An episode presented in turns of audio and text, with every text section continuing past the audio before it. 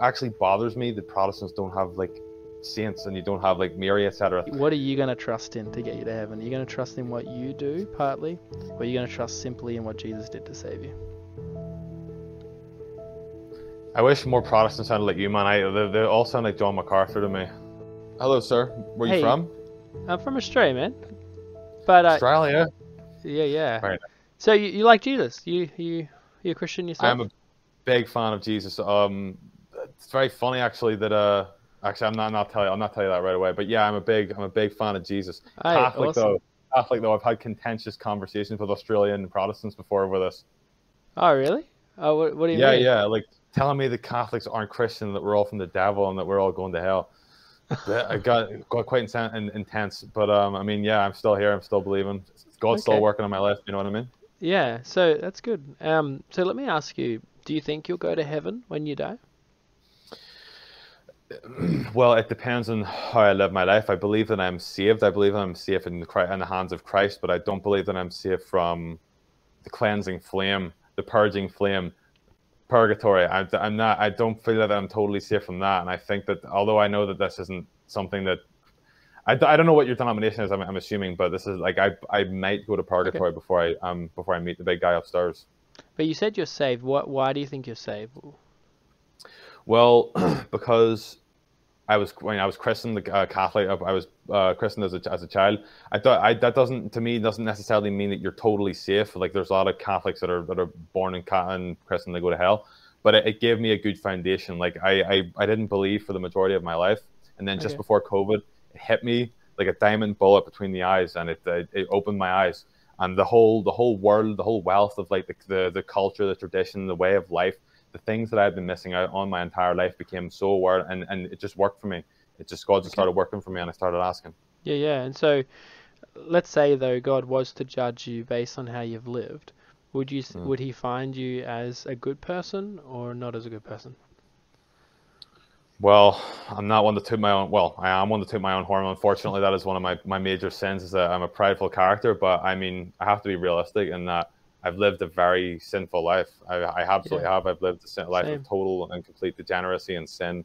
And it's Right. only the last three years I've ever, have even attempted to try to fix that. And I fall every single day of my life. And I know I do. And I know that I do things every day that I shouldn't do. Hmm. But I think since this revelation, not, I'm not comparing myself to Paul here or anything, but since this revelation came to me, or, or you know, it just, I've decided that I want to live my life better, and in certain ways I have, and in a lot of ways I have. I'm a lot better of a person than I was before, but Yeah. that doesn't make me anywhere near as good as I could be. Right, right. And so, based on how you've lived, would you say you deserve hell for your sins or heaven? I mean, I don't want to. I mean, I'd love to go to heaven. I'd like to think Yeah. heaven, but it's a tough thing. It's like that's why I think that I don't. I'm not destined for hell. I'm not one for hell, but I don't think I'm going straight to heaven either. Because to be des- to be deserving of hell, like often people think, oh, you got to be like a mass murderer or something like that to be deserving of hell. But I think Mm. it's even less than lesser than that. Uh, Because like in society, how many crimes does a criminal have to do before the government can punish him? One. Yeah, and so how many sins would we have to do against God before He could punish us? One. Yeah. And so anytime we've lied or stole or used bad language or even looked at a woman with sexual desire that we're not married to, we've we've broken God's laws. And if we've broken his laws, should he reward us or punish us for that? Punish us. And does that punishment sound like heaven or hell? Hell. Yeah. So that's the bad news, right? And I think God wants us to realize that, to humble us, to make us realize, yeah, we are unworthy. We are deserving of God's punishment. So what so so you mentioned though that you've been trying to clean up your life over the past 3 years and that's a good thing to do. But just like if a criminal did 10 crimes last week, but this week he's tried to clean up his life and not do any more crimes, would the would the judge who he stands for in a court of law, would he just ignore the crimes he did last week? Well, no, but I, Right. I, I, I have a way. I mean, as a Catholic, I believe that our works can help us get closer to heaven, and I try to balance out. and, and this isn't an excuse for the things that I do either. Sure. I'm, I mean, I, I sin every day, but I try to balance those things out by doing actively good things, like how. And I'm not gonna like because it would defeat the purpose if I told you all the good things that I did, because then I would be Right. just bragging, right? But I'm not. I'm not gonna go on. But but I have. I try to do more God like things. If I if I'm going to if someone needs help or whatever, what would Jesus do? And I try to answer that by doing what I think the big guy would do. You know what I mean? And I Yeah, think yeah. that, that that helps me get closer to him. And I think it's a good thing. We should, we ought to do good deeds. God wants us to do that. But in terms of, does it get rid of our punishment for the wrong deeds we've done? Like if you do five crimes today and then ten good things tomorrow, would the police ignore your crimes? I don't think so. No, and that would be the same with God, because God doesn't get bribed by our good deeds. Instead, He's a just judge, and He says, if you've broken my law, there's still a punishment you deserve for what you've done wrong, which is hell. Does that make sense? Yeah. So the the only solution we have is if God provides us with someone who could take our hell punishment on our behalf. Because if someone takes 100% of your punishment, how much punishment is left for you? None. Right. So then if you don't have to go to hell anymore, where do you get to go to? Heaven. Right. And that person who God provided was Jesus Christ. That's why he died on the cross and rose back to life on the third day. Does that make sense? Absolutely. Right. And so if Jesus does that for you, takes all of your punishment, where will you end up when you die? Heaven. So why do you get to go to heaven? Well, believing in Jesus, of course, but I do. I, I, I believe in Jesus. I can, Jesus Christ is my God. He's my Lord and my Savior. He's 100% man, 100% God, and a third of the Trinity. I believe but- this. But but we haven't even brought in believing yet. Just based on what we talked about, what was the only reason why you could go to heaven? Was it because of Uh, what you Jesus. did? Yeah, it was because of what Jesus did, not because of what you did. Uh, but Right. Dude, James, I uh, listen. I'm not. I have a catechism over there. It's too long. No, but no, it's no, no, because because I'm there is a response. I agree, there's a response, but I'm just talking. We're just talking about the logic of of the atonement at this point. That the, what actually saves us is the work of Christ, what He's done on our behalf in bearing our sins. Does that make sense? Mhm. Of course, but I think that well, it's it's our we have to take up the mantle and to sort of to we have to work in His place. We have to uh, we can attain. God, we can become more godly through how we behave and how the things that we do, the, the ways that we worship and the ways that we love God. These things can bring us closer to Him. We I ought believe. to do good deeds, as I said, yeah, and, and we ought to not sin. But as we just talked about, doing good deeds doesn't fix any bad deeds we do. So doing good deeds cannot get us any closer to heaven. It must be based simply on Jesus and what he's done on our behalf. And would you agree that Jesus dies for us as a free gift to us? Is this that Galatians? Oh, dude, you're trying to back me into this Protestant corner. I'm not well. no, no, I'm no. not as smart this as is you. this is not a debate. This is not a debate. I'm just this is just a good discussion to talk about, you know, heaven and things like that. What the Bible speaks about it, because there's a very famous verse. You probably know this one. It says, "For the in Romans six twenty three, it says, for the wages of sin is death, Yeah, but the yes. free gift of God is eternal life in Christ Jesus our Lord." You've heard of that one, probably. Absolutely, yes. Yeah. yes. And so, according to that verse, it says eternal life is a free gift of God. And so, if I was to say to you, here's $20, I'll give you the $20 as a gift, but only if you wash my car, is that $20 really a gift? Not necessarily. No, you're working for it, right? A free gift is something you get for free without paying for it.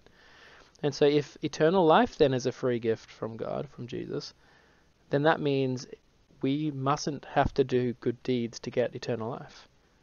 We must just accept it by faith, and it's ours. this this is but this is what i mean it's i don't know if maybe this is being me being a bit i don't know how to how to describe how i think here but i think this this is a this is an interpretation that we we we gathered after like a long time of having this bible and, and reading it i think it's too it's that these these kind these I, I, am going to sound like a Catholic bootlicker here, but the way I'm trying to say it is that we can't truly understand this through our own lens. We need a magnifying glass. We need magisterium.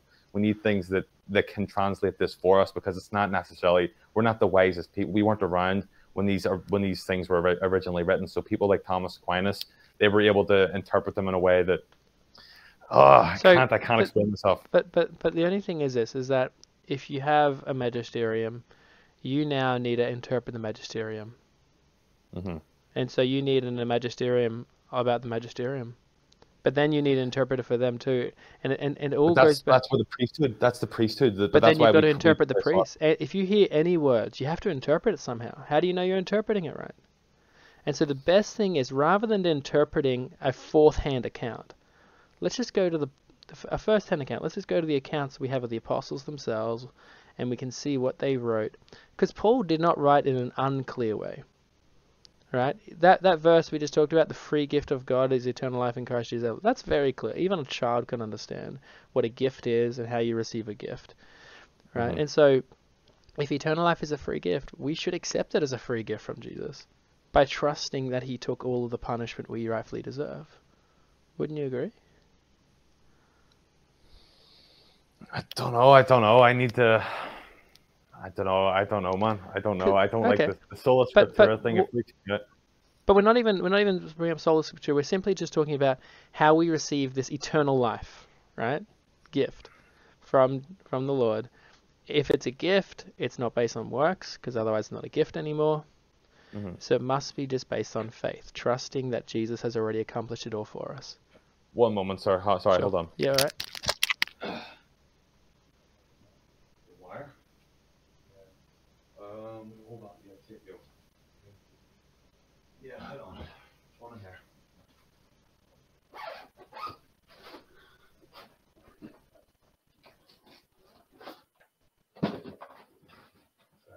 Here. Alright, take a hike. Dinner. Oh. I apologize, man. Continue. Yeah, all good, all good. Yeah, and so let's say then today you do trust that Jesus took all the punishment for all of your sins, which means you Mhm. get to go to heaven. But then tomorrow you do five more sins and then you died. Would you go to heaven or hell? Hell. Okay. Now, with Jesus, do you think he died for only your past sins or also all of your future sins too? Well, future sense. Fu- Yeah, of course, future, yes. Yeah, which means even those five sins you do tomorrow, that's already been paid for by Jesus. Punishment's been taken already. So where would you end up?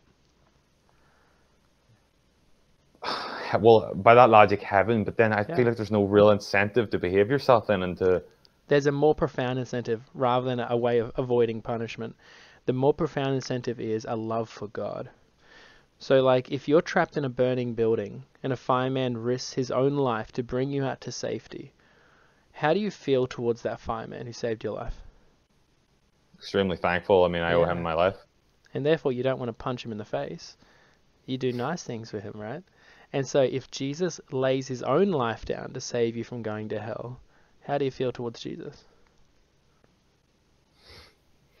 Well, the same way that I feel about Right. fireman. And therefore that makes you not want to just go and do more sins against Jesus. It makes you now want to live the way he wants you to, just out of gratitude. Well, that yes, that that too. That I mean, yes, I agree with that. Right. And so that that's but the good news is is that yeah, even if you happen to, if you're trusting in Jesus, you sin again tomorrow, that sin's paid for, you still go to heaven. Because it's a free gift, remember? It's not based on your performance or how good you are. Because if it was Mm. based on your performance, the standard's perfection, and you know you can't be perfect, and I know I can't be perfect either. So it has to be based on what Jesus did. But what if you don't trust that Jesus took the punishment for you? Then where would you end up? Hell, one hundred percent. Yeah, because you got to take your own punishment then. But since you don't want to go to hell, when should you start trusting that Jesus took all of the punishment you deserve?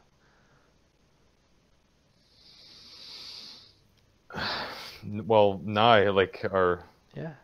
From this day on, that's a good plan, man. That's a really good plan. And so then just remind me, based on what we've talked about, what is the reason why you get to go to heaven? well, Jesus and his no, no you're back. I, I'm not. I'm not a priest. I'm not. I can't fight this corner that on, well. hold It's like a. Don't worry about with your priest, because remember, don't see it as I need to defend whatever I've believing before. Instead, let's just try and um, use our logical brains that God's given us to try and reason through what is actually going to save me from my punishment that I rightfully deserve. But there's too much, dude. There's too much in the Bible that supports Catholicism, like the whole the the idea of holy relics and things like this. This is in Acts. It, when when they got like they, I can't remember exactly when, but they took like bone fragments and things like that, and pe- the people were healed with fragments of bones, or they were they were healed by a, a man's shadow cap being cast over them. These are things that like that we believe in that like that you can be healed by by a relic or just by the presence of someone or, or for the from the intercession of a saint or from someone that that is a, a really extremely godly but th- person. those things are side life. issues. Those things are side issues that you know we can discuss maybe later on. But the main thing is salvation. That is the absolute main thing, and we need to get this right because it will be the dis- difference between heaven and hell for us. Wouldn't you agree? That that's the central thing that we should get sorted out.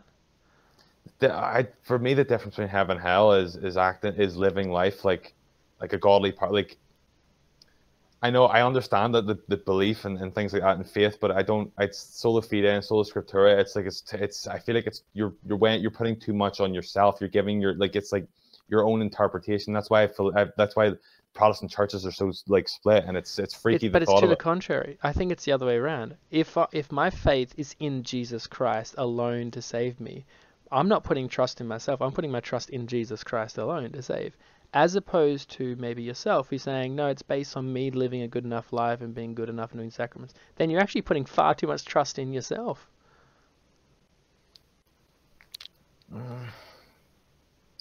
I don't know. Maybe, well, it's a good point, but I can't I can't uh, I can't argue against it. Because you said, you know, we should live a godly life, and I agree. But godly life, according to Jesus Christ, is living perfectly. He says that in Matthew Mhm. 5:48. You must be perfect, as your heavenly Father is perfect. Do you Mhm. think you could do that even for a single day of your life? I couldn't do it for ten minutes. Right, exactly. So therefore, why do you think that you can go to heaven based on living a godly life then? It's um, I don't know, man. It's like I can't explain to you like how uh, important. Like uh, this is it seems off topic, but it's like I, I can't explain to you how important like things things like the rosary are to well to Catholics and I mean of, of course to everyone, but like it's there's just something to be said about it that there's I can't uh, it's But how does that deal with the fact that you haven't lived a godly life or, even a perfect life for a single keeps 10 you- minutes? it keeps your it keeps you I don't I don't know man I can't I understand what you're saying. You're prayerful, or whatever, sure, but being prayerful doesn't fix what you've done wrong. It doesn't it I thought No, it did I just thought like like in a- praying and asking for forgiveness No, that doesn't, because uh, God's, as I said, God made us as logical people, and so we've got to think from a logical point of view. Would asking forgiveness or doing good deeds fix the wrong things I've done? And so that's why I gave the example of the court of law. You do five serious crimes. You say, Judge, I'm so sorry for the crimes. Please just let me go free. Only a bad judge would let me go free. A good judge would say, No, I must uphold justice. You get what you deserve. And we know God is a just judge. It even says in the Bible, He'll by no means clear the guilty. So no amount of prayers could ever get rid of my sins. I need I- a sacrifice. I'm not. Uh, I don't know. I'm not. I dude, you can't tell me this. I'm not like I'm. I live my life to be as like anti lukewarm as possible. This is deadly serious. No, to me, this is not. I'm, I'm not telling you to be lukewarm.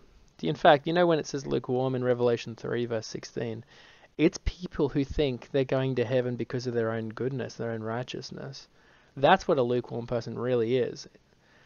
What I'm encourage, I'm actually wanting to be far more zealous than you currently are. I'm wanting to be far more zealous and obedience than, than you currently are because this does not promote laziness.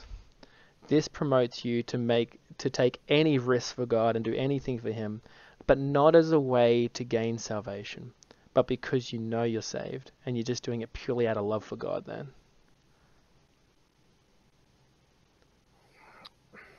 Do you see? I mean, you made you made a good point. It's just it's uh, it, this is what I mean. But I've been told about this. I've been told that you people because you're so scripturally, you're so well versed scripturally, and I'm not. I have to give you that. I'm not as well versed. I'm, I'll, I'll give that to any Protestant. You guys seem to know a lot better than we do. But that's because I don't. It's ah, it's not. Like I'm not even gonna make an excuse. I just I need to I need to be better equipped to fight. Like to Okay, okay, I understand. But but don't think to yourself, I need to be better equipped to defend my existing position. But instead, let's have let's be humble and say I should be willing to even change my position if if what is presented makes logical sense, uh, and, and and that would actually satisfy justice for the sins that I've done. Right. So, for example, when the Passover celebration, remember how they had to kill the lamb, but they put the blood on the doorposts. Mhm. That is a picture of how the lamb died in the place of the firstborn son in each household, right? And so we, you need that. I need that. The Lamb of God, Jesus Christ, to die in the place of us. He gets our punishment. If he gets our punishment, we get no more, no punishment for us. Where do we go? Heaven. Heaven. And so, therefore, why are we going to heaven? Because of Jesus, right? The sacrifice. But I don't not believe that. I believe that to be true. But it's just it's how I it's how I view it. Like I believe that like Jesus, it's not that he's too far above me, but it's like I need um I have a personal I have a personal relationship with Jesus, but I don't feel like I can understand him as well as that's I don't know, man. It's like I uh, it's it but it actually bothers me that Protestants don't have like saints and you don't have like Mary, etc. Things like this. Like not not people that are like in between you and Jesus, but people that can intercede on your behalf. You know what I mean? Like it's or on, on his behalf, on on Christ's behalf. Like they, it's like having um people like really holy people to help you that can pray for you with you to Jesus because they're in reverence to him as well. So I believe that, but there's just a lot. There's a lot of like tradition, a lot of things that have come. But Jesus calls us friends. He says, "No longer do I call you like strangers. I call you as friends." So if he's a friend, we can talk to him anytime. Right? It even says in Romans 5:1 that therefore having been justified by faith, we have peace with God through our Lord Jesus Christ. So I know God is not angry at me for my sins anymore because that anger has been taken out upon his own son, Jesus Christ.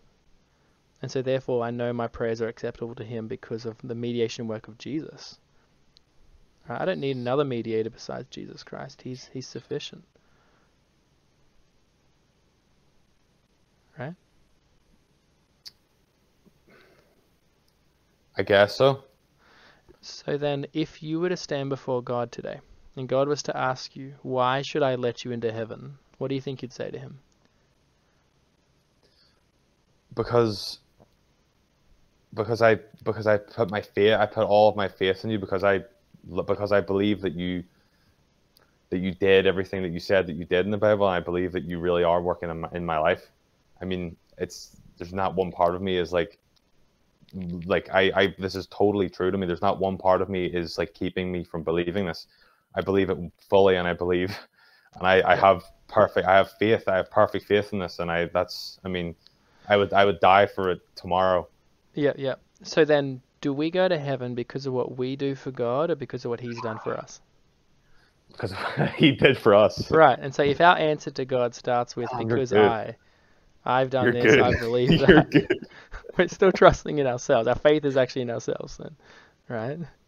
So what should you say then if God asked you why should I let you into heaven? Because because I don't know. I don't know Well, what could has I- he done to save you from going to hell? He sacrificed his son. He sacrificed himself. So what would you say to God is the reason you should be led you should be led into heaven then? That's nah, I don't think that's good enough. I, that's the What? What's tell me what what what do you want what do you think I'm wanting you to say? that that you you I get into heaven because you died for me. Spot on. And you're saying that's That's insufficient. not- That's basically saying Jesus is insufficient. That's- no, it isn't. I'm not saying that. I'm not saying that. I'm saying that it's that's too. That's like anyone could say that. Anyone, like literally anyone, even the most heinous. And Anybody. you saying are you saying say- the thief on the cross could say that as well and be led into heaven? But the, the thief on the cross was right there. He seen the guy. He seen the guy right next to him. He seen mm. the He, he centurion did no changing good his mind. works. And yet he I- just placed his faith in the Lord Jesus Christ. Jesus said, "Today you'll be with me in paradise." Dude, that's not. That's you you can't because what's the point then? Like, there's I. That's dude, you've like short circuited me a little tiny bit. Like this happened, this exact thing happened to me a few weeks ago. Some guy said that Mary wasn't a virgin, or uh, that she was, she had mul- like more children after Jesus. I, I like, I recoiled in horror that he said this. This is the second time this has happened to me in like a month. Okay, I okay, but this, but this is a really good thing to recoil over because it's showing that you're thinking through it. I like that that you're not just wanting to dismiss it straight away. I like that. Dude, Um, this is this is a two thousand year old. This But- is, but dude, just this is the remember- Peter. But just remember, the Pharisees also recoiled and mocked Jesus when he said certain things to them, right? So let's, but so we've got to remember that if if Jesus says that for God so loved the world that he gave his only Son, that whoever believes in him will not perish but have eternal life, Jesus presents it there very clearly. You believe in Christ, you don't perish, you have eternal life. He makes it simple as that, right?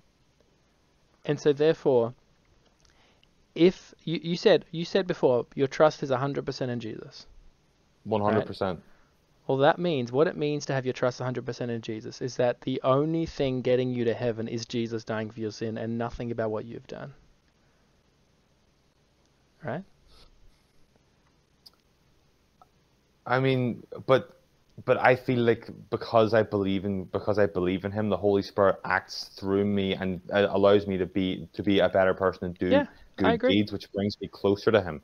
No, I feel no, like hold up. I'm at But the, I'm at the bottom of the ladder. I don't know. I wasn't. Well, I'm not anymore. When I was when I just became a Christian, I was at the bottom of the ladder. I didn't know anything about it, but through through continued faith and continued belief in reading the Bible, I feel like the Holy Spirit has come into my life and works through me.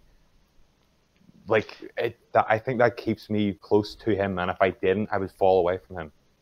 so I, I agree the Holy Spirit works in us. If we're trusting in Christ, the Holy Spirit works in us, we do good works now for God. But we don't think that those good works play any part in our entry to heaven. For example, go back to that fireman example. When you now bought the fireman lunch, you cleaned his car, his house. Are you going to think, you're going to say to people, hey, look, I got saved from the fire, partly because the fireman saved me, but also because I cleaned his house? No, you're not, right? You're simply going to, when people ask you, how come you got saved from the fire? You say, well, the fireman saved me. You don't point to, well, I did this. You say, the fireman saved me. And so if God asks you, why should he let you into heaven? You don't say, I did this, I'm now working differently. You say, Jesus saved me. He died on the cross for my sin. That's why. You know, God, you can let me into heaven. But that's like too. I feel like it's too simple. That's too simple of an explanation for something that's so complex, so ancient, and so important. This is But a, it's- this is why it's a It's, it's a you might say it's simple, theory. but people want to make it complicated. When God made it simple, because it means He gets all the credit. If you got to heaven partly because of what you do and partly because of what Jesus did, half the credit goes to you, half the credit goes to Jesus. But if you go to heaven simply because of what Jesus did, He gets all the credit. And that's why God set it up this way. Do you see that? Yeah. And- oftentimes it's because we think we're not that too we're not that bad of a person and maybe that's what's holding you back you're actually thinking i'm not too bad i'm not like a really really bad sinner so therefore i can make myself good enough to be acceptable to god we've got to come to the point where we realize no i am the chief of sinners i'm the worst person alive i can't do anything to fix my problem i need god to rescue me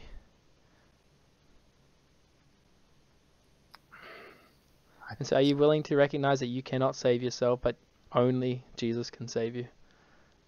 Just based on his actions. I, I feel like I'm not qualified enough to answer that question. I don't but know. again, don't base not based on qualifications. The thief on the cross wasn't qualified either, because it's not based on qualifications. It's based on you hearing the message. Faith comes by hearing. Paul says. So you, you in this conversation, you've you're getting to hear the message, and you can actually be now placing your faith no longer in yourself, but now in Jesus alone from this very day on, and therefore know you're going to heaven.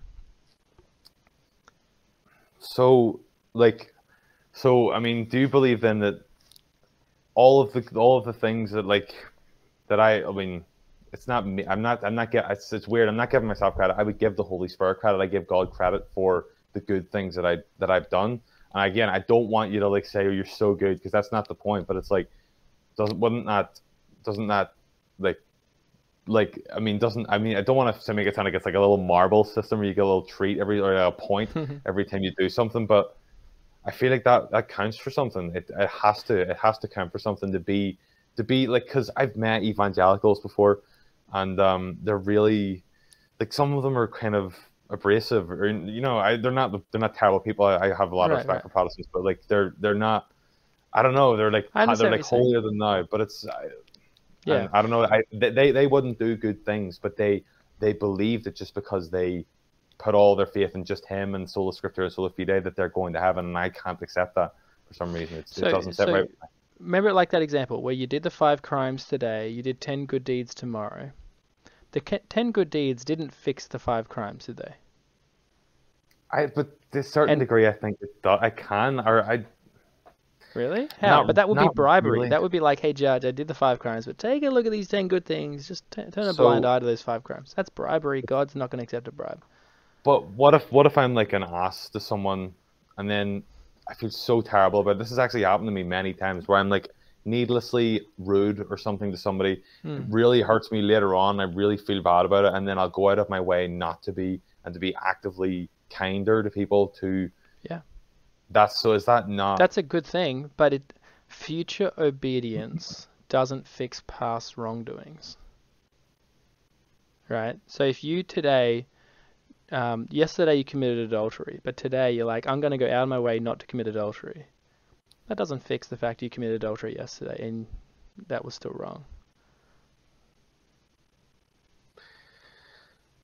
But then is that a permanent stain on your soul? Then can you not wash that away with good works? No, no amount of good works will ever wash away any sin. Dude, don't tell me this, dude. Hold on, you don't tell me this.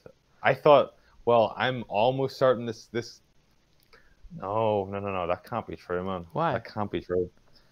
You have to. You cleanse, clean yourself before. If you sin, you have to clean yourself, and it's like you must. That's what that's what that's what Islam must- but that's what Islam teaches. That's what Buddhism No, teaches. no, no, no, no, no. teach. No, No, no, no, they no, all no. teach that similar idea in that they think you cleanse yourself by future good deeds or future obedience. But you think, but God's made us as logical people, and if you think logically, does doing good ever clean yourself up from the wrong you've done? Because think about when God judges you, He doesn't judge you based on let's let's look let's weigh up your good deeds versus your bad deeds. He doesn't do that. On Judgment Day, God just simply looks at have you broken my law ever in your entire life? And he's going to see, Yeah. oh, yep, you've done this there, you've done that there, you've done there. He doesn't look at your good mm. deeds. He just looks at have you broken my law. Just like a judge in a court of law, a good a judge doesn't weigh up a criminal's good deeds versus bad deeds in his life.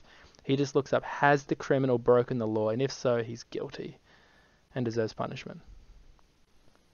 So like, God's gonna know. I mean, I obvious. I know obviously He will, but like, God's gonna know every single. He's gonna mention every and all these terrible things that I've done are permanently on my soul. Yeah, permanently on your record, and That's- you I can't do anything to I fix it. I can't do that, man. No, I have to say the, dude. I say the the rosary.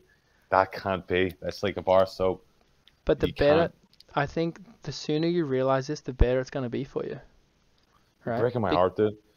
Well, I'm glad though. th- I'm this. glad this is breaking your heart in some way because it's going to make you realize I can't cleanse myself. No amount of rosary praying or any other thing I could do could ever clean myself up because I've got a permanent stain against my record. God says I must be perfect. I'm no longer perfect. Therefore, I need someone who is perfect, who's willing to swap places with me, take my hell, and he'll credit me with his perfection. And that's how we're de- we're righteous in God's eyes, not because we're we've cleaned ourselves up, but because Jesus' perfection was credited to our account when we trusted in him. Listen, man, this is a really, really random question, but I have to ask you this. Have you ever heard of the Battle of Lepanto? No, I haven't.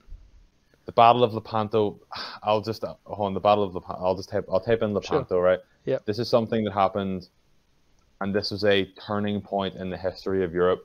And we wouldn't be here if this didn't happen. And this happened as a result. This was a, a massive Ottoman Islamic force was uh, in the in the Mediterranean Sea pushing towards Western Europe, and Okay. a tiny, like a small fleet of the Holy League this like um this is just around the time of the Reformation, right? So Catholicism was kind of it was kind of on the ropes a little tiny bit, and around this time, um, this was like it. This could have been it for everyone.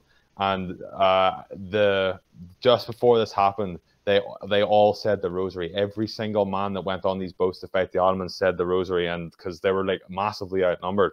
And I mean, upon I mean, as as soon as they finished saying the rosary, dude, the wind changed direction. It started pushing them towards the Ottomans, and they were able to like crash into the Ottomans and board their ships and fucking slaughter them, dude, and total and save save all of Christendom. This this we wouldn't be having this conversation if that didn't happen. And I can't I can't explain that. There's nothing in the Bible that says that that's true, but that that has to mean something, man. That has to mean something. But I, I've had the same similar things where someone said, "Hey, look, I prayed to my Hindu god, and therefore my son got healed." Now, are you going to think, "Oh, therefore Hinduism's true because that occurred," or are you just going to say, "Hey, look, coincidences can happen is one thing, or second, it can just be God's kindness. God can choose to do favorable things for people, not because they did something, but even in spite of things that they do. Right? You're, I don't know, man. You're just too smart. I, uh, I, dude, what part of Australia are you from? I'm from Brisbane. Brisbane. That's inland, right? No, it's on the coast, east coast of Brisbane, uh, of Australia, think- east coast. What's the capital? of It's uh, is that Brisbane? It's capital, No, cap- capital's Canberra. and that's inland, right? Yeah, that's inland. Yeah. Dude, I know that um, Adelaide. I used to have a, a woman from a long time ago from Adelaide, it. and she used to, she used to call it the the city of churches or something. Yeah, that's, she that's was a a nickname for it. massive, Yeah. massive evangelical Christian, and um, she sounded she sounded like like her, but like smarter. It's weird. It's I don't have do you, so you don't have any like veneration for Mary. You don't have any veneration for saints. You have any veneration for the people. I that, know that I'm a saint. The reason is, is because that's how the Apostle Paul declared what saint is. A saint, he says in 1 Corinthians chapter 1 verse 2, he says, um, "You've been called to be saints, together with anyone else who call who's called upon the name of our Lord Jesus Christ." So if you've called upon the name of, name of the Lord Jesus Christ, you got trust in Him, you're a saint according to the Apostle. But Paul. that's but this is what I mean about the magisterium because that is too that that I that the the alternate um interpretation of that is calling on Jesus Christ as in performing miracles, not like just calling on him, etc. But it's per, the performance That- of miracles. but that wouldn't make any sense in terms. He's so he's saying everyone in that church is a saint.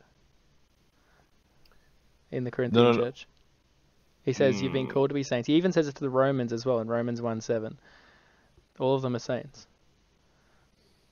Well, That wouldn't have been implied they all did miracles. Even Paul says in Corinthians, not everyone does miracles, so it can't be. It has to be based on a miracle.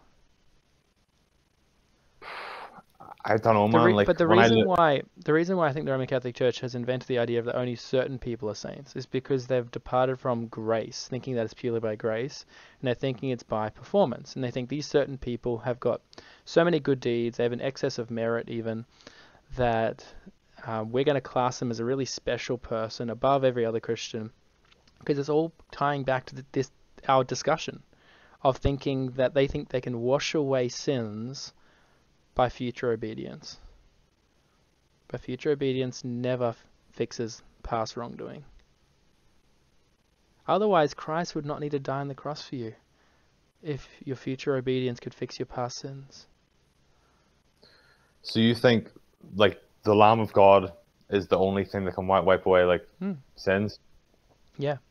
It it says it says in Revelation, those in heaven have made their robes white in the blood of the Lamb. So the blood of the Lamb has made us clean. Nothing about us. It's all about Christ. I wish more Protestants sounded like you, man. I they, they all sound like John MacArthur to me. They all sound a bit uh, a bit anti a bit- a bit anti anything. I remember listening to John MacArthur and I almost started crying with rage because he said that we're all uh, or like uh, that we're all going to hell. Like Oh. every every single Catholic is going to hell. I was infuriated. Wow. I don't know, man. That's I don't like that. No, John hey, look, but the re- but the reason why I share this is because I do want you to go to heaven. I really do, and I know that if your trust is not in Jesus alone to save you, you won't make it into heaven. It's like this: if I'm trying to give you a gift, a really nice gift, but you insist on paying for some of it, if I want to give it as a gift, I'm not going to give it to you if you insist on paying for it. And so, in the same way, God wants to give you the gift of heaven as a free gift. If you insist that you must do something to earn it, you won't get it. God will reject it. God, God won't give it to you, and you'll therefore have to bear your own punishment. I need to. I don't know. I need to get.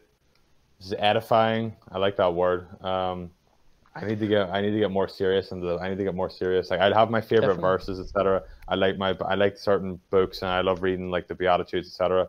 But I need to get more serious about it. I absolutely do. This Yeah. has inspired me in that regard. And ah, I don't know, man. You're too good. I don't know. I will encourage you to read these three chapters, even tonight. Read Romans 3, 4, and 5. Romans three, four, five. Well, I don't really. I don't need to write that down. Yeah, so Paul really stresses in there how it's not by works, it's only by faith alone, and you can see his argument there. It's a very sound argument and easy, easily understandable as well. And I think if you read that with an open mind, you won't come away from that thinking that your efforts play any part in your entry to heaven. But why? Why does James say that faith without works is dead? Yeah, because people misunderstand James. I uh, James, I love that James has says that because he's simply saying true faith leads to obedience. It's not saying that obedience or the good works saves you, but that the good works will be a fruit if you are truly saved, if you truly have faith. Right? Does that make sense? So if somebody, let's say one of your friends claims to be a vegetarian today, but then you still see him eat meat for every single meal, is he really a vegetarian? No. Right. So his works evidence he's not really what he claims to be. And so if someone claims to be a Christian but has no interest whatsoever in living for the Lord, that would be evidence they're not really a Christian. They're faking it. Hmm. So you don't believe in Lent? You don't believe in in Hey, if you want to fast on certain days, that's fine. It's not it's not something you have to do, but it's something if you want to choose to fast for certain days, that's okay. so do you like I mean this is kind of a dumb question, but like do you not believe in like not eating meat on Fridays because Jesus like didn't the good you know Good Friday didn't or I don't know or So or I, no I, I, don't no, I don't hold to that tradition because uh, if you don't want to eat meat on Friday, that's okay. But you don't elevate it as like this is a command of God. I cannot eat meat on Fridays. Otherwise, you're doing what the Pharisees did, who elevated their own doctrines, their own ideas to the doctrines of God. But if you think of it this way, this is what this is. Okay, right? I, I forgot this is a, a decent argument that I have, and this is about as this is about as good as it gets. But if we're to act more like Jesus, if we're to act as Jesus did, if he if we want to be like Jesus, why not act like him? Suffer for forty days and forty nights the way that he did, and then you know cut something off that you love as Jesus did. Act like him. Act. Look, look at the veneration. Following that the logic, following, by following that logic, you would also have to get crucified. Following the logic, you would you would not be able to own a home. Jesus says the Son of Man has nowhere to lay his head. That means you should be homeless, not just for 40 days, but for every every and every day out of the year, right? For the three years of his public ministry. But uh, uh, but also it's I mean one of the Ten Commandments is to honor thy father and thy mother, right? And Mhm. if Jesus Christ is our God, and I mean, dude, you couldn't get more important than Jesus Christ. And look at look at the veneration that he gave his own mother. He said, "Behold, this is your mother." He said this to sort of all of us, right? And if we're to respect Jesus Christ, why not be like him and honor his mother in such a way that he did? She's a par- she was a perfect, perfect woman, and it's it's Well, it's, but ho- hold it's up, but there's a leap, leap there. So honoring somebody is not saying that they're perfect or or saying to pray to them. Honoring them, like me honoring you, means I'm not going to be rude to you, disrespect you. Um, I'm going to show you perfect courtesy. That's a way of honoring you, right? But if I Mhm. started praying to you, hopefully you'd be like, "Hold up, what are you doing? Don't pray to me," right? yeah. And so I think that's the same thing with Mary. She had a special role in giving birth to Jesus, very special role. But even herself, she never claimed to be perfect in anything she said. In her Magnificat, the song that she sung, she even said there, "I rejoice in God, my Savior." Now, if some, if she needed God as her Savior, the only people who need God as Savior is those who have sinned. All right, that's why we need God as our Savior, because we're we're a sinner. And so she was a sinner who God was able to use to give birth to Jesus. And that doesn't affect Jesus in a negative way. Because it's not as if like sin is transferred through the bloodline or anything like that. Instead, Jesus was not a sinner, didn't have original sin, because he didn't have Adam as his representative in the Garden of Eden. And that's why he was born without original sin. But everyone else has got original sin. Is that actually what that is? That he didn't have Adam as a representative? Yeah. That's, reason. actually, hey, you know what? I didn't know that. I didn't know that. But I, I thought it was because that he was, he was. I mean, he was immaculately conceived because Yeah, Mary was a not that. virgin and perfect, and she was also immaculately conceived. She was, I mean, not not in the Christ Yeah. way, but like she was born perfectly sinless. And Yeah, That's what some people have said, but there's no basis for that, and it makes far more sense how Paul talks about in Romans that someone about a representative. So Adam was the representative for the whole of humanity except Jesus Christ. And so, but when a person comes to trust in Christ, they've now got a new representative, Jesus Christ, and they're no longer in Adam; they're now in Jesus. And that's why Mary didn't have to be a, a, a, a perfect person um, to give birth to Jesus. Do you think Mary committed sin in her life? Well, according to her own words, if she says, I rejoice in God my Savior, that would imply yes. Damn. Um, oh. Um. So, But that's but that's okay because it doesn't affect Jesus. It doesn't affect Jesus. Even but she was she was the Ark of the New Covenant. She was, and that's why she's always Well, portrayed in blue. No, but hold up. Why She do you say Ark- she's the Ark of the New Covenant? What do you mean? She bore the New Covenant. She was. I mean, she But that doesn't mean she's Ark the of the Ark of the New Covenant. She she just had the role of giving birth to Jesus Christ, but that doesn't mean she's the fulfillment of the Ark of the Covenant. Uh, it just means she had that role, and and then her role actually in the, the New Testament is very minimal. If you look at it, she gave birth to Jesus, and then nothing much else is talked about her. Very minimal role in that sense. But in fact, even at one stage, um, Jesus almost rebukes Mary and and the rest of his earthly family for their lack of faith in Jesus. Uh, when uh, even they thought in Mark chapter one, it says Mary and and the basically the family of Jesus were saying, Jesus, you're out of your mind. So they're in some way dishonoring Jesus by saying he's out of his mind. And then and then there's even one woman who said, Look, blessed are the is the the breast at which you nursed and you know the womb that bore you. And Jesus says, No, Yeah. blessed rather are those who hear the word of God and keep it. So you're you're even more blessed if you hear the word of God and keep it than even Mary is, according to Jesus Christ. Hmm. She's blessed to be able to give birth to Jesus. Yeah, that's a blessing. Just like we're blessed to be able to be entrusted with the gospel. That's a blessing. But the the archangel said to her, he quote, he mean he didn't quote. We, I mean this this prayer came from this verse, I, I assume. But Hail Mary, full of grace. He said that to her. She was So do you know what hail? What does the word hail mean?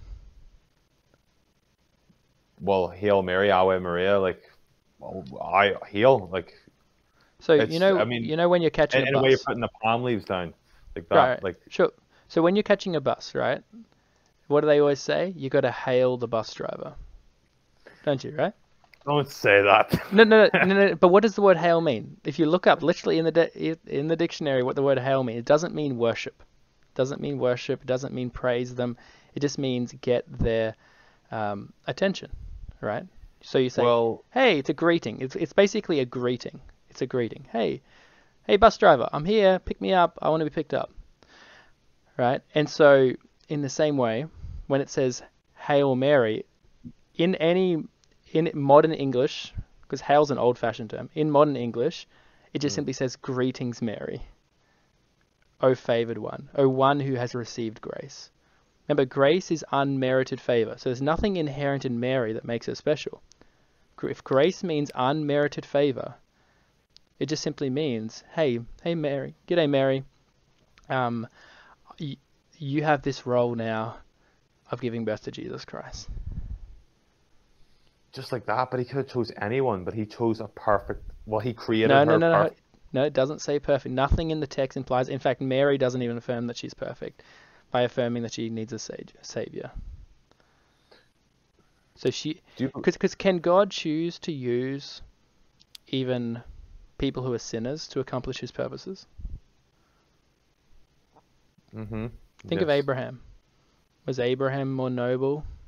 Not really. He lied about his wife. He had some distrust about God's promise. He had he went and married his his uh, maidservant or Sarah's maidservant and and all this sort of stuff. So he wasn't faithful. Think of Noah. He got drunk. Um, and every page, even David, right, a man after God's own heart, committed adultery with Bathsheba, murdered Uriah the Hittite. So God uses sinners to accomplish His purposes. Something I have a lot of respect. It's just uh, besides you guys, uh, Protestants are really good with the Old Testament as well. So that's uh that's good. I, I can't. I, the Old Testament's too. It's like even I. It's like too much. I, but I don't know, man. It's like so so that's why if, so that's why God can choose a woman, Mary. Yep. Even though you're a sinner, Mary, you're gonna have this role. See, from day one, man, I have been told the absolute opposite. I can't. It's like I. It's it's it's it's almost like it's turning my stomach hearing this. I know but... it's different to what you thought. Do you know even Jesus affirms John the Baptist is even a, probably has a higher role than Mary does. Well, I know. I mean, John the Baptist is a saint, but he's. Uh, I wouldn't. I mean, he has a my, higher role according to Jesus. Jesus says, "Among those born of woman, there is no one greater than John the Baptist." Where did he say that? I don't remember. Yeah, he says it, it's was... in Matthew. Um, it's in Matthew around about verse chapter 11 when John's disciples come to Jesus and say, "Hey, Jesus, are you the one to come, or should we look for another?" And then he says, "Among those born of woman, there's no one greater than John the Baptist. Yet, anyone who's going to be in the kingdom of heaven is going to be even greater than John the Baptist." So basically, John the Baptist had such a special role of being the forerunner to the Messiah, the one who announced, This is the Lamb of God who takes away the sin of the world. It's a far more special role than even Mary had, according to Jesus Christ. But then Jesus makes the point, but anyone who goes to heaven is going to have even a more amazing role there than even John the Baptist did have here. You make a really good case. but uh, I have to do more reading. I'm yeah. not. I'm not well. Check it with the Bible. Check it with the Bible. It's always what I say. It it it is the standard.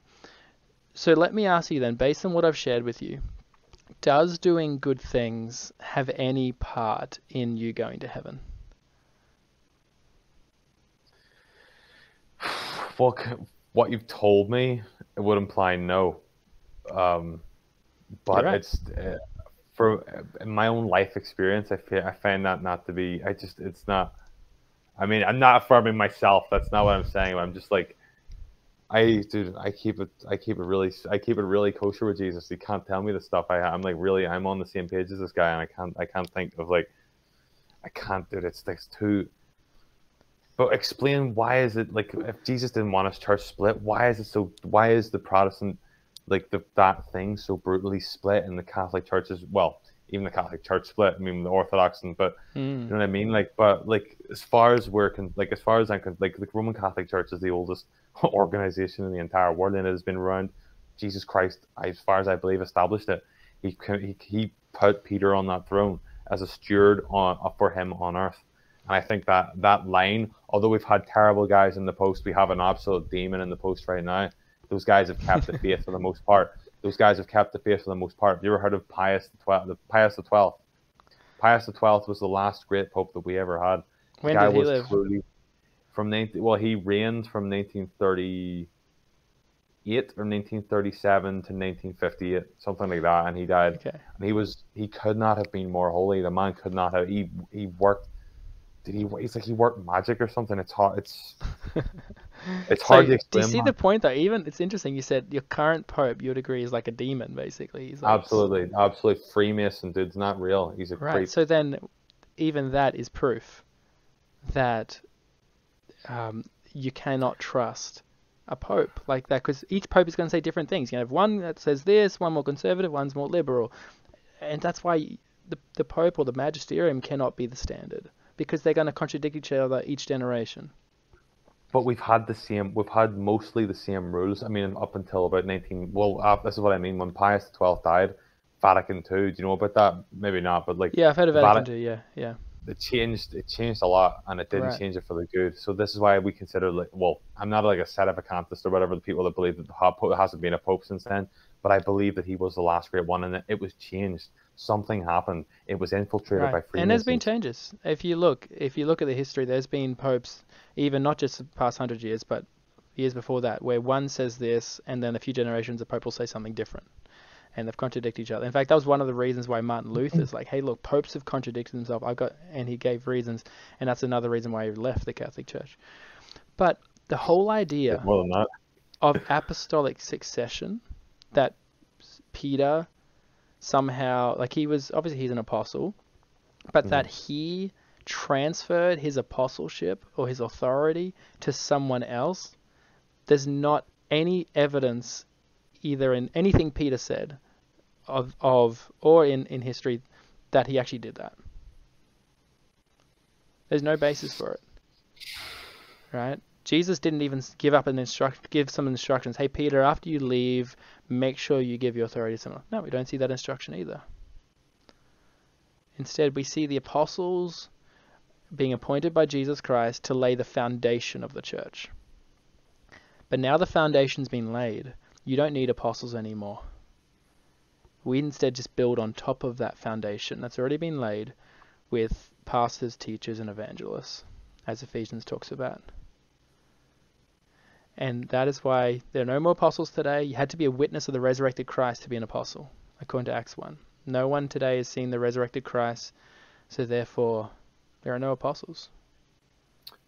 do you believe you don't be- i mean take it you don't believe in any sort of apparitions or anything do you like the jesus or mary or saints visiting people Um, like God Like can do anything. He, God can do anything He wants, but and God God can make angels appear. But to be an apostle, it says you had to be have lived in Jesus' time, been with Him since the start of Jesus' ministry for the three years, all the way until His death and His resurrection.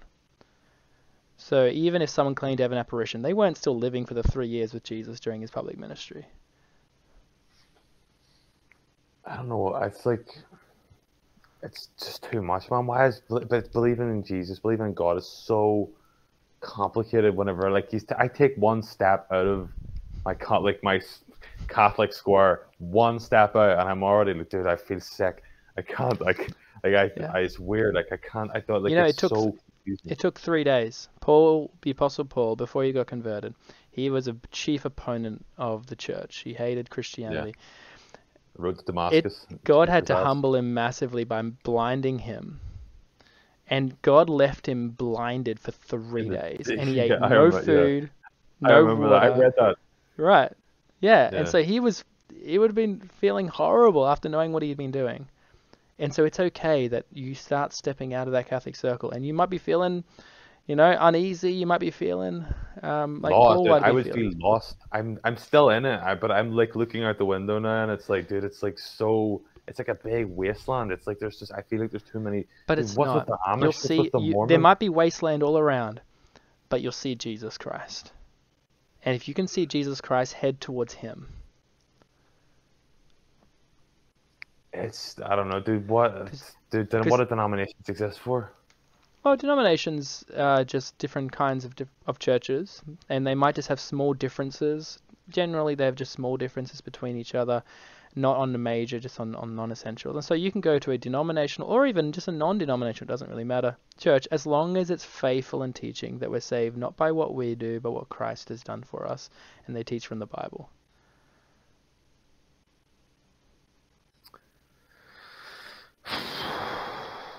And so, if someone gives you a gift, do you have to do any good things to get it?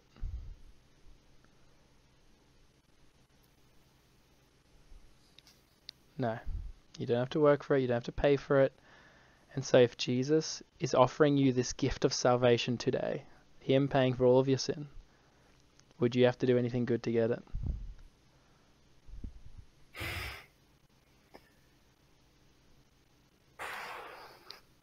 Um, no. No. And so I'm hoping today you're going to accept it because he won't always offer this to you. You could die at any time, and when you die, there's no second chances. You don't end up in purgatory, you end up in hell. because you have to bear your own punishment if you haven't trusted in Christ. So today is the day of salvation, the Bible says. I don't know, man. I can't. I can't just. I can't just. Uh, no, it's. You make a really good point, but I need to go and do some Yeah. extra research, on because this. It's But a the big. it's a research you should really do. Is in the Bible. Read it for yourself. God has given us a book that's actually very clear. It's very easy to understand. Even a child child can grasp it. Jesus says, "Let all the little children come to me," because he he didn't say, "No, you've got to get an advanced degree before you can understand the Bible." No, it's That's a simple true. enough message. That's true. He did say he. What did he say? Like, uh, I remember. The, I can't remember the exact verse. I haven't read it in a long time, but it sort of shocked me when he said that, like, um, the like he he got a child and he said like to be like him, and then Mm. not long after he said like if your if it if your hand causes you to sin, cut it off. If your if your eye causes you to sin, throw it Mm. out. I mean, I know the guy was just being he was being dramatic. He was being hypothetical, but like yeah, as if really, I was, I was pretty. I was insane. I don't know, man. I just yeah, yeah.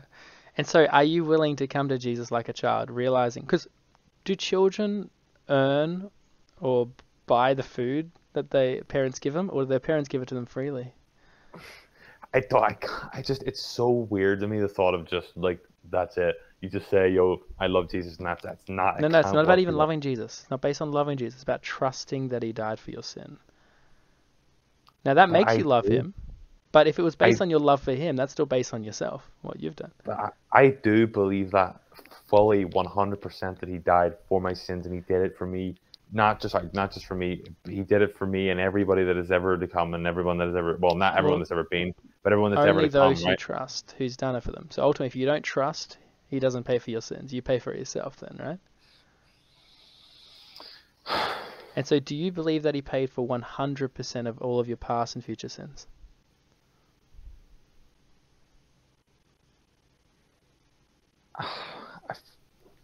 I'm gonna say yes, man, but I have to do more reading. Okay. I have to. Because if the answer is yes, then how much punishment is left for you to still get? None. Which is why there can't be a purgatory because you got no punishment left. And so, therefore, where would you get to go if you're trusting in Christ? Haven't. Yeah. This is the good news. See it as beautiful news that This God is would. not good news. You made me sick. What was I, that? I don't know how to feel this.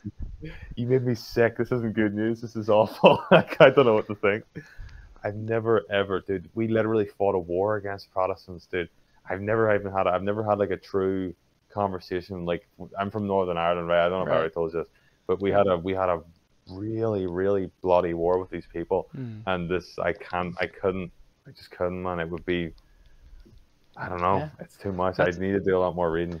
Do you know who also, like the Jewish people, had a lot of hatred and animosity towards the Samaritans? Do you remember that? Yes. Yeah. Yeah. And yet, they the the apostles had to learn that even the Samaritans can become believers in Jesus and are saved. Right? And so therefore, even though you may have hated Protestants before, now you can say, hey, look, maybe they've got some good stuff that I need to learn from. I respect them, but I don't know. It's their theology. I don't know. It's it's it's really convincing. It's like you make excellent arguments, but it's like it's too simple. I have to. I, it's like it's it, that's why it's so easy to understand. It's because it's so snappy, so simple. Just love, just love Jesus, and he accepted No, he no, died no, for you on the cross. It's it not with, loving it with your him. mouth, It's trusting that he died for your sin. accepting the sacrifice, Yeah, and saying it with your mouth. That, No, you don't. It's one, not even that you have to say anything with your mouth, because even mute people can go to heaven if they can't say anything with their mouth, right? Because otherwise, that would still imply, well, I've said these three words in my ha- mouth. No, it's simply nothing in my hands I bring, simply to the cross I cling. Right? It's not about you confessing. It's not about you saying a sinner's prayer or walking an aisle somewhere. It's simply realizing I deserve hell for all my sin, but Jesus paid for all of my sin. I'm going to heaven as a result.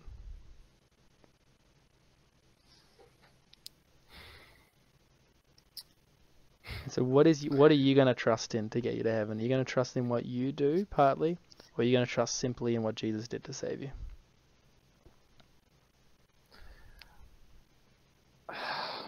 I I just I'm gonna go. I'm gonna go where the spirit takes me. I don't. Where the Spirit takes you, well, the Spirit is allowing this. Faith comes by hearing, the Apostle Paul says. And so this conversation can be the conversation you need to say, well, the Spirit's. There's no coincidence. You know, out of 40,000 people, God connects us together. You're hearing the good news today. God wants you to accept this free gift because you realize you are rejecting the gift if you don't accept it. You can't say that. I'm not rejecting anything. That I would never reject anything that Christ gave me. If I'm if I'm offering you a gift but you insist on paying for it, are you not rejecting the gift? Yes, you're. Yeah. I mean, And so if Christ wants to give you something as a free gift, which he says in Romans 6:23, and you say, "No, I need to buy it or clean myself up to get it," you are rejecting the gift from Jesus. then what have I like? I mean, if that's true, then what the hell have I been like? What has been working in my life this whole time? All this time that I've been praying, all this time that I've been, you know, I, Hmm. I did. I ask the saints for intercession every day. I prayed. There's a. I mean, I have a calendar that every month. I. I mean, I. I pray to Saint Joseph every day of my life before I leave the house. It's, it's and it works for me, dude. It's like I'm safe. I'm. I'm always like safe. I'm always healed. If I get hurt, I do Brazilian Jiu Jitsu or whatever. Anytime I get hurt, anything like that, I'm always safe. I'm always like kosher because I always ask for help. But I remember, always- so, so did the Hindu, who's been praying to their Hindu god, and they've been saved for the past three years as well. But that's not proof that Hinduism's true, and this is not proof that praying to that saint was a good idea. Right? Instead, it's God's kindness that He's allowed you in these last three years to now to no longer just be atheistic or just you know be completely rebellious, rebellious, but actually now care about God in some ways. That's a good thing. But what you've come to is the law of God. And Paul says the law of God is not there to justify you, not there to make you right before God. It's there to bring the knowledge of sin. So I'm glad you're seeing, look, I ought not to swear or lie or steal or look at porn or get drunk. I, I should not do that because they're sins. But you would know that you still break that law all the time in some ways, right? hmm And therefore, how could you be justified by the law if you're still breaking it? And you've and it doesn't get rid of the past history of the times you've already broken it. And so it should make you broken and realize I can do nothing to save myself. I need Jesus Christ who's done it all on my behalf. Hmm.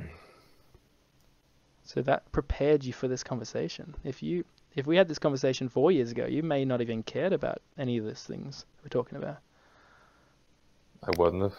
But now, I, I mean, I, I, I, I like any, even like anyone who has like a, a faith in, in Jesus Christ, even like Mormons, I have like respect for them, even though they're not true. I don't know. Right. I yeah, mean, yeah, yeah, they're I- not I- true. Yeah, they they believe in all crazy stuff.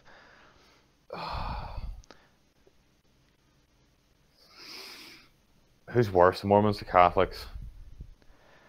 Well, both believe in a form of salvation by works, and therefore both don't actually have salvation if they're believing what their church teaches. Now, at least Catholics will hold on to the Trinity, which the Mormons don't. So that's, a, that's Yeah. another flaw in the Mormonism. They, they believe in aliens or something like that. yeah, they, and they believe in a lot of other crazy ideas. yeah. Yeah. You can become a god But- yourself, even. Yeah, like God, the God of our universe walked the earth at some point. That yeah, weird. they're like, um, whatever God once was just man, and then he became God, and then you can become God one day too. It's just really craziness. But but I guess the point is, is that do you know when you're gonna die? No. No. Could be today, right? It's Mhm. possible. And so if you died right now, where would you go? Dude. I really hope heaven, because he he like he knows that I he, but yeah, again, you're gonna say that thing about the gift. His standard's perfection. Have you lived up to his standard? No, absolutely No. not. And and no amount of good deeds ever fixes your bad. So where would God have to send you? Hell, Yeah.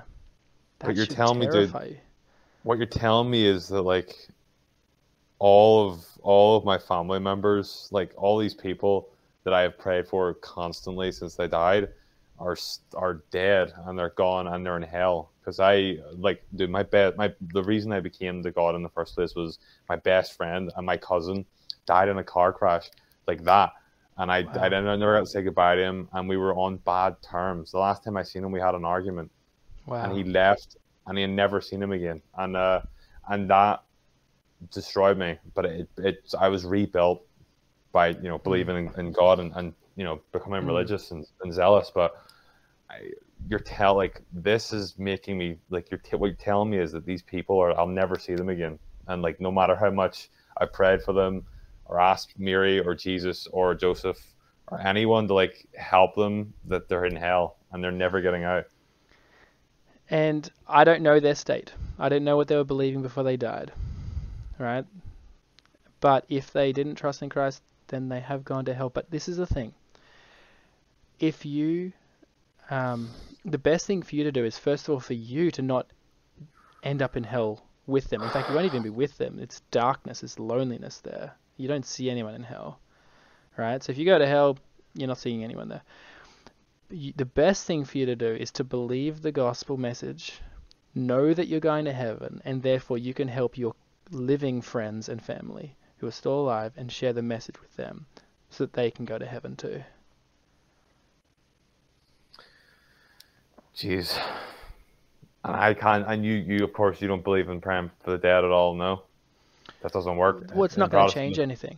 It's not going to change anything because the only option of having salvation was during life you trusted that Jesus paid for your sin. If you didn't trust that, you pay for your own sin, and you're getting what you. And those people that go to hell are getting what they deserve. It's not like God's doing something unjust by sending them to hell. They broke God's law.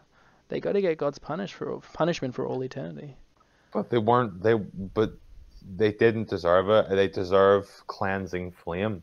They deserve that they deserve to be they deserve to be there and know what they did wrong but they were still he was still a good he was a person that if god er, i don't know if he had given if he was given the opportunity it's just i just wish that he had taken it do you yeah absolutely and and you can't change the past but what you can do is think about all your other friends and family members how you can help them to know the way I don't know. I've got crucifixes and pictures of Mary and Jesus all over my house. I don't know what to do. Dude, I thought I was. Matter. I'm pretty. Um, Just like you know, I chat to some Buddhists and they have Buddhist statues all around their house. Things change, right? They can come to trust in Christ and they'll get rid of some of those things. What denomination are you? Are you any denomination like Presbyterian? I just call or? myself a Christian. I just call myself a Christian. I personally go to a Presbyterian church, but I don't call myself a Presbyterian. I just call myself a Christian and I try yeah line up my beliefs just with the Bible. Hmm. And you were you you were never a Catholic in life, or were you always? Yeah, never been Christian. I became a Christian at probably about the age of fifteen, and it, that simply happened just by reading through the Bible, and seeing the truthfulness of it, seeing my own sin, and how Christ was the Savior. You know how you mentioned like we often think, oh look, they no one no one deserves hell, or they didn't deserve hell.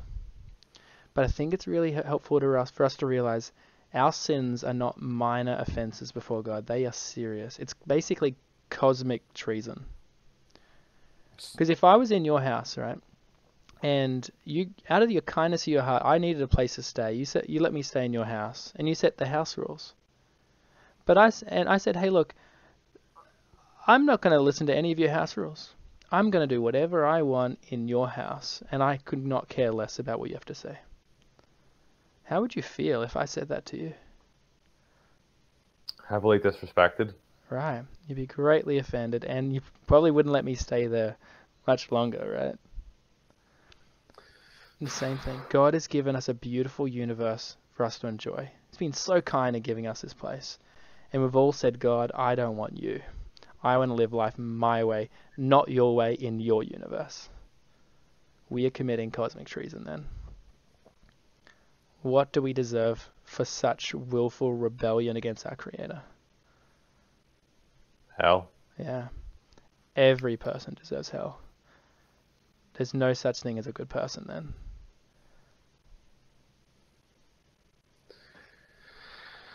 I don't know. Did I need a? I don't know. I need a bath. I don't know what to do. I don't know what to do. I don't know where. I don't. I don't. I don't know where to put myself. You, you, Jesus is offering you this spiritual bath where He cleanses you. He takes away all your sins. All your sins get credited to Him. All of His perfection gets credited to you. So on Judgment Day, God sees you as spotless because He sees you through the lens of Jesus Christ. But what? But what then if this is all wrong and I get to the pearly gates and Mary's standing there and she's got the snake under her heel and she's like, "You absolute idiot! You absolute idiot! You walk away from it." What if that's what if this is all right as well? I don't know. Well, that's but that's not even going to possible because think about it. Oh What I'm encouraging you to do is to trust in Jesus Christ alone to save you from eternal hell. If Jesus Christ sacrifice was insufficient, then we're all doomed, right? What could me relying on my good deeds ever do? Because by by trusting in two things to save me, if it's I think it's Jesus plus my good deeds, I'm now no longer trusting 100% in Jesus. I'm trusting 50% in Jesus, 50% in what I do. But the Bible says even our greatest deeds are like filthy rags in the sight of God. Filthy rags. I, I remember that that lady from Adelaide said that a lot. Filthy true. rags. Yeah, a filthy rag. The best deed you've done is a filthy rag in the sight of God. So why would our good deeds ever play a part in our entry into heaven? When Christ's work on the cross was perfect and completely sufficient to pay for our sins.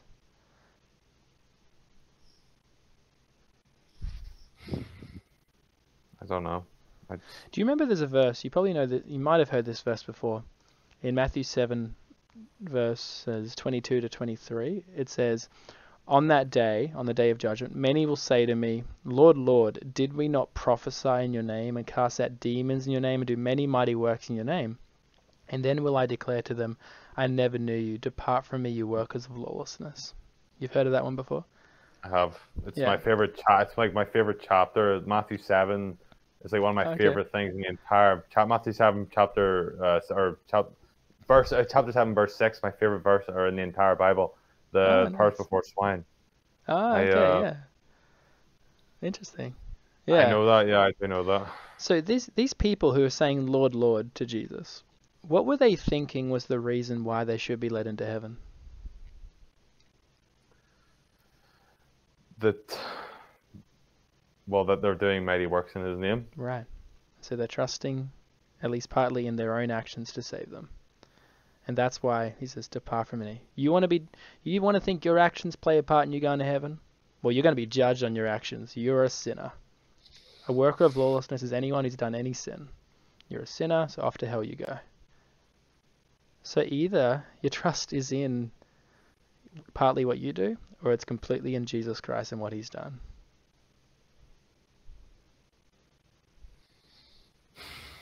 And if your trust is in Jesus, you're not going to be rejected on Judgment Day. He says, Those who come to me, I will by no means cast out.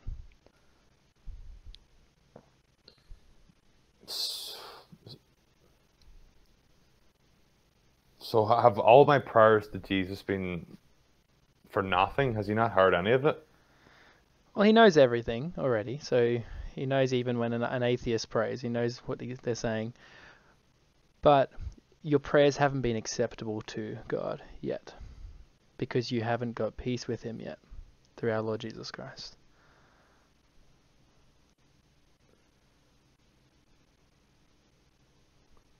But from this day on, it can change.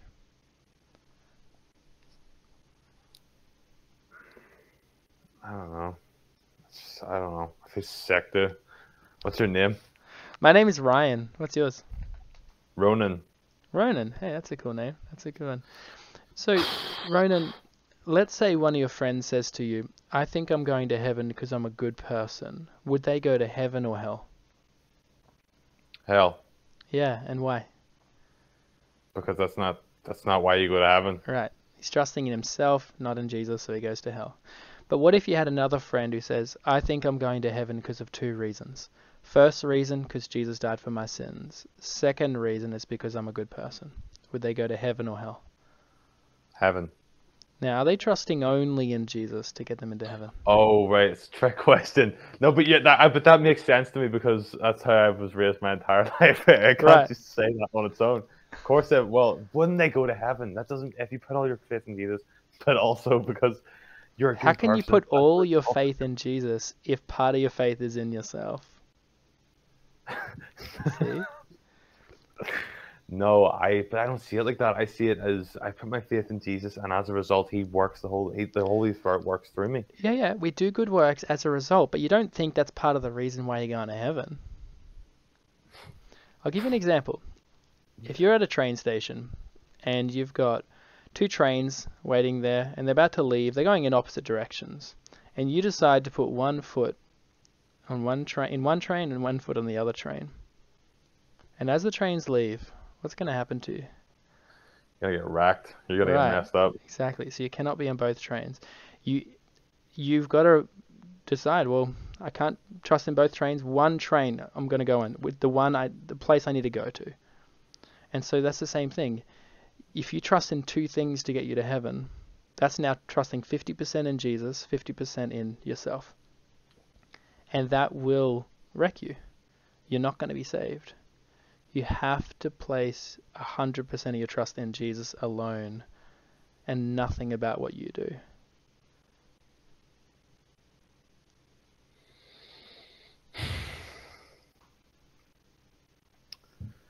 Damn. You're good, Ryan. Hey, good. God is good. Only God is good. But True I. I'm glad you're thinking through this. I really am. And this is why I'm spending this time with you because I, I so deeply care about you. I want you to be in heaven.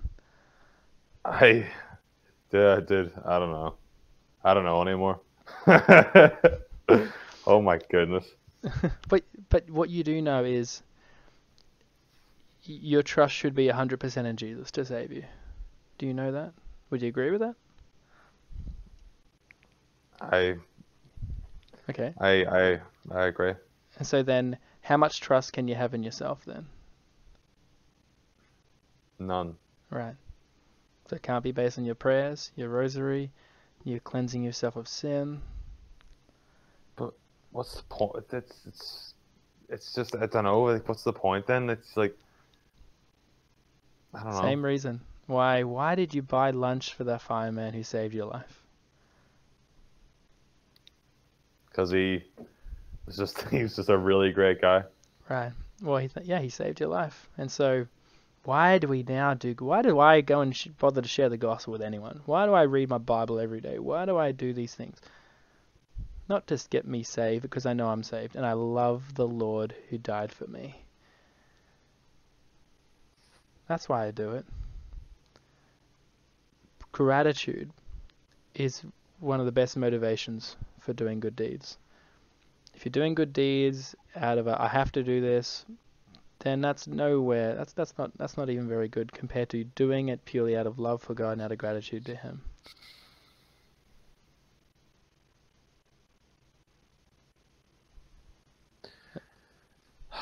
This is going to revolutionize your life, man, for the better. I don't know, dude. Listen, I uh don't listen. You haven't won anything. Shut up. You haven't done anything. You haven't changed anything. I don't know. Ugh. Just remember, don't. This is not a debate. Instead, this is. Uh, um, uh, it's like you've got one foot on both trains at the moment, and I'm saying, quick, get onto the train that's that's going to heaven. And you're like, no, I want to put one foot on both. Can't, man. Damn, man, you're cold, dude. This is icy, but it works. You're good. You spit it. You spit it how you think. Or how well how it is to Protestants, but ah, it's bizarre. I don't know, man. I just so Ryan, I uh, it's I gotta go. I gotta go and do. I don't know, man. I gotta just go. So how are you gonna find? So what are you gonna do? What are you gonna do with what you've heard? Tell me what you, what are you gonna do with it? Well, what I'm gonna do is um start reading the New Testament front to back again, get Good. updated, get some more, get my you know get get get. I'm a bit rusty on, on it, but like I need to. I ha- I have read the entire New Testament. I swear on my life, but Okay. and it, I they changed my whole life. But um, I need to get back and read it again. This is about a year and a half ago. Okay. completed it. Yeah, get into your Bible every day without fail, man. Every day without fail. God wants us to get into the Word. But read Romans 3, 4, and 5 even tonight before you go to bed. hmm And realize this that you may not wake up in the morning. You could have a heart attack through your sleep. You could have a brain aneurysm. I hope not, but it's possible, right? And if you didn't wake up in the morning, where would you end up?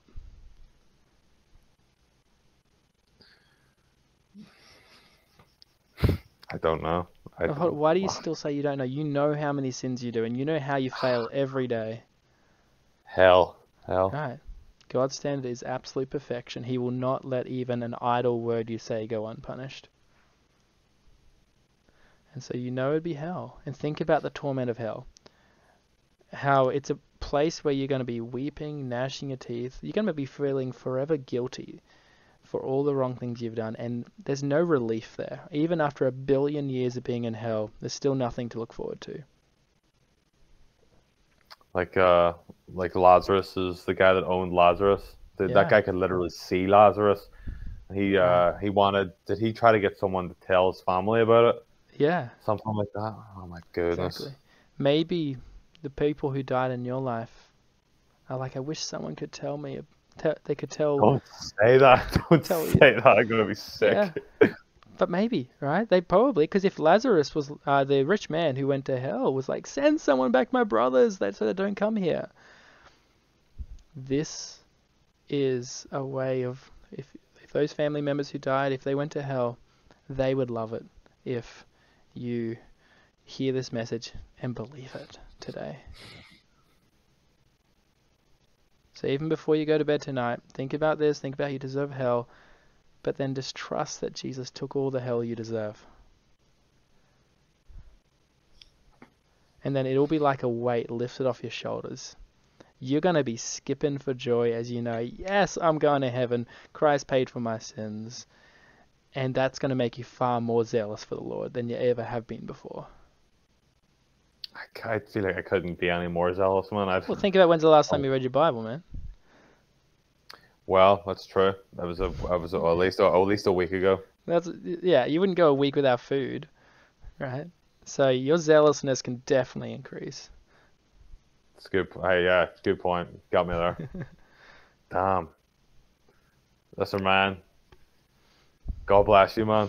I'll be praying for you, me. dude. So so your name again was Ronan. Ronan, right? My name. yeah, I'll- I'll, I'll, I'll give you my full name, my full Catholic name, as soon as you, we'll have this conversation. My name's Ronan Christopher Paul Maximilian Kolbe Jones. Oh wow, there's like six names. Max, Maximilian Kolbe was a, a wonderful man that died in Auschwitz. Uh, saint, obviously, and Christopher Paul, self-explanatory, but I don't know. I don't know. yeah. Hey, that's cool, man. Well, Anyway, But Ronan, I'll be praying for you. Um, but I'd love to hear from you as well. If you, I've got, I'll send you either I've got a TikTok, Instagram, or YouTube. You could check out. The username is needgod.net. So if you want to send me a message on any of that, feel Dude. free to do that. I literally was speaking to a guy. So you're the guy that I was talking about earlier on. Oh, what? What do you mean? Needgod.net. Some guy sent me a thing earlier on saying, "Watch this guy on YouTube." Are you like a YouTuber? I do do some YouTube and Instagram and TikTok, so you can check that out. Yeah, if you want to. Hold on. Have you been on like a lot? Because I feel like I was talking to a guy. Either this is a crazy coincidence or God is like fucking with me right now. But I swear on my life, I swear on Jesus Christ, dude. Like uh, three hours ago, I was on this, and some guy said to watch needgod.net. Are you serious?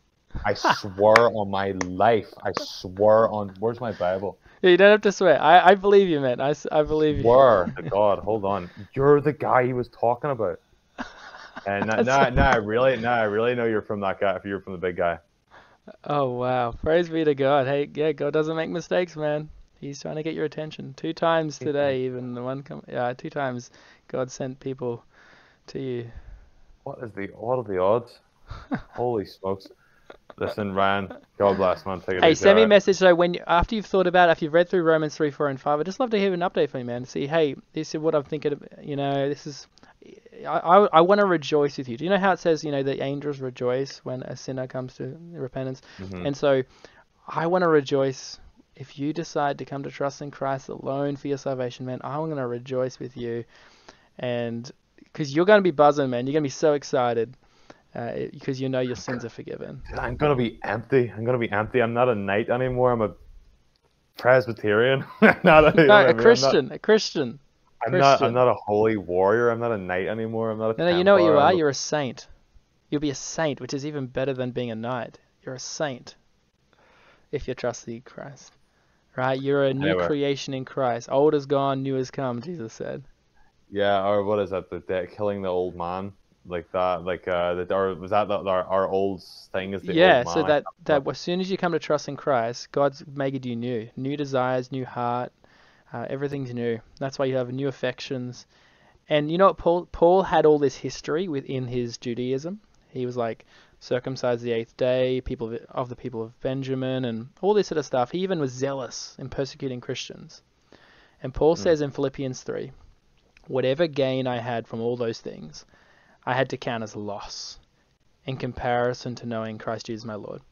So, could think about it, Paul had to give up. He was a, a persecutor of the church, and he had to say, "Now, I'm no longer persecuting the church. I'm part of the church." And you can be the same. You can be someone who says, "I used to hate Protestants. I used to, you know, now not. I'm now one of them. I'm now someone who's trusting in Jesus Christ alone." Be like the Apostle Paul in that. Count your Roman Catholicism as loss in comparison to knowing Jesus Christ, your Lord. Uh, I will do. I will read those. I will read three, four, and five tonight. Good. Hey man, it's been a pleasure chatting to you, and just know that if you do reject this message, you'll be even more accountable on Judgment Day, and your punishment hell will be even worse. Know, now that you knew the way, I hope you don't reject it. I want you to be in heaven with me, with me, with you, man. God bless, Ryan. Thank you very God much, you. sir. See ya. Thank you.